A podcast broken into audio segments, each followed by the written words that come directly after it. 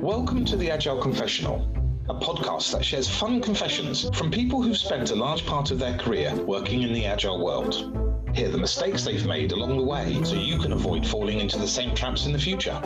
I'm your host, Giles Lindsay, CEO of Agile Delta Consulting. I'm the coach who absolves my guests of the sins made in the Agile world. It's time to listen in on the latest installment. Welcome to episode 8 of the Agile Confessional. Today's guest is Chris Stone. Hi, Chris. Hi there, Giles. Thanks for having me here today, and thank you for hearing my confession, of course.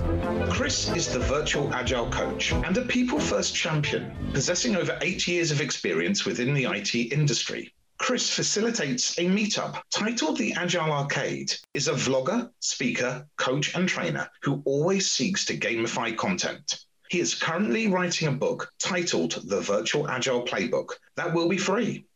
Chris, shall we begin? Absolutely. And let me firstly say, forgive me for I have sinned. It's been many years since my last confession.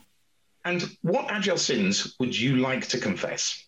Oh, where to start? And uh, this is a really interesting experience for me, Giles, because usually I'm the one taking the confession. Now, don't worry, I'm not a secret member of the clergy, but I do actually own a Pope outfit and I've baptized many people in a paddling pool and also administered penitence. Penitence is in the form of alcoholic beverages for sins they may have committed or lack thereof sins. So it's an interesting experience for me to be on the other side of things today. But let me begin with cardinal sin number one for me. And, and this is one that's really topical right now. I have been guilty of calling people resources.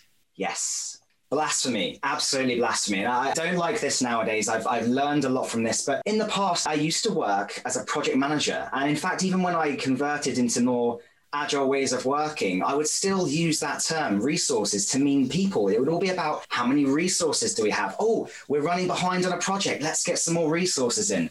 I don't like it. I feel bad for having done it. And that is my cardinal sin today. And what did you learn from that? Well, I've learned over the years that people, they don't like being called resources. And the problem is, is if you wake up being told you're a resource day in, day out, you'll begin to act like a resource. It's a bit like a self fulfilling prophecy, right? Whereas if you wake up being told you're a person, a knowledge worker, a piece of talent, something that is incredible, odds are you may start behaving in that way too. So it's definitely a learning for me. People don't like to be referred to as resources. Resources are chairs, they're tables, they're pens, they're paper. They're things you can mine out of the ground. They're things that you can sweat and treat less than human. So it's a hugely important topic for me, and it's something I've very much been guilty of in the past.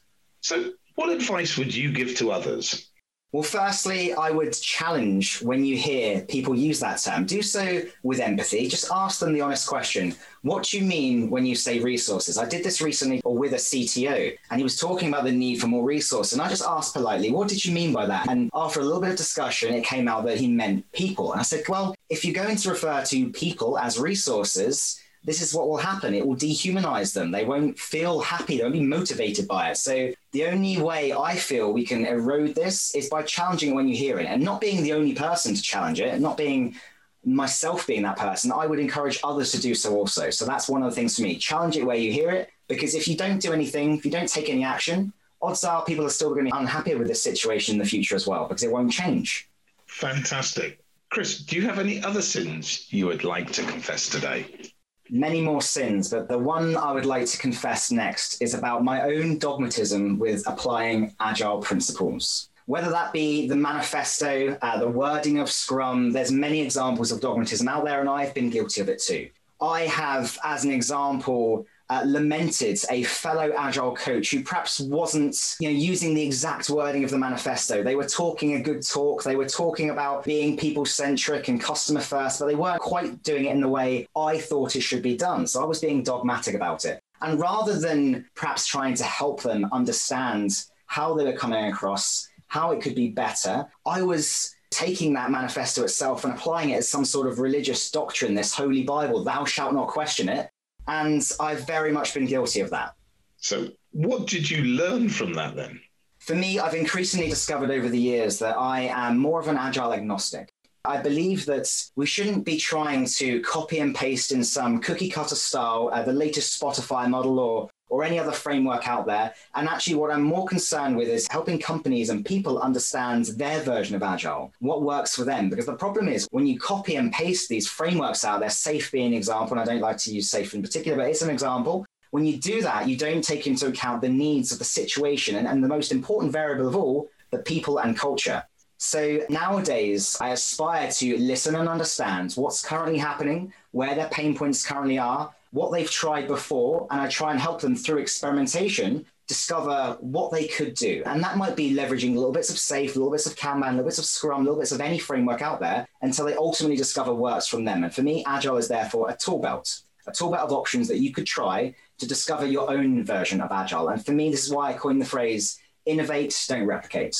Fantastic. And therefore, what advice would you give to others about this particular sin? So if you see this, if you see others committing this sin, don't judge, don't be harsh or rude about it. Empathize, try and understand where they're coming from. Perhaps speak to them, have a conversation to understand why it is that they're sharing things in that way, why they're behaving in that way. And ultimately, if we think back to the Agile Manifesto, and if we take it in the way I believe it was intended about being customer centric, we should really be asking ourselves is this approach right for our customers? I've been saying for a while that if any of the scaling frameworks or frameworks out there were truly agile, they would include as part of their implementation plan a point that says, is this framework or approach even for our customer? Is it even right for them? There isn't a checkpoint like that. So if they're being truly agile, they should be doing that. And therefore, they shouldn't be trying to, I don't know, force feed their own approach, their own style on them. So I guess the advice I would give to any person out there who is feeling they've been guilty of this sin or they're seeing others doing it, listen, understand, empathize, and then try and enact change from there. Fantastic. Thank you very much for sharing that. So, Chris, are you ready for your absolution and penance today?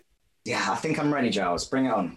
Well, Chris, you're going to be very happy to hear that I absolve you of your agile sins shared here today, and that your penance is going to be confessing your seven agile sins and the penance for each via a video that to create in November. Okay, I guess I've got three weeks to get going then. So thank you for hearing my confession. Thank you, Chris, for being great sport and for being here today. A pleasure.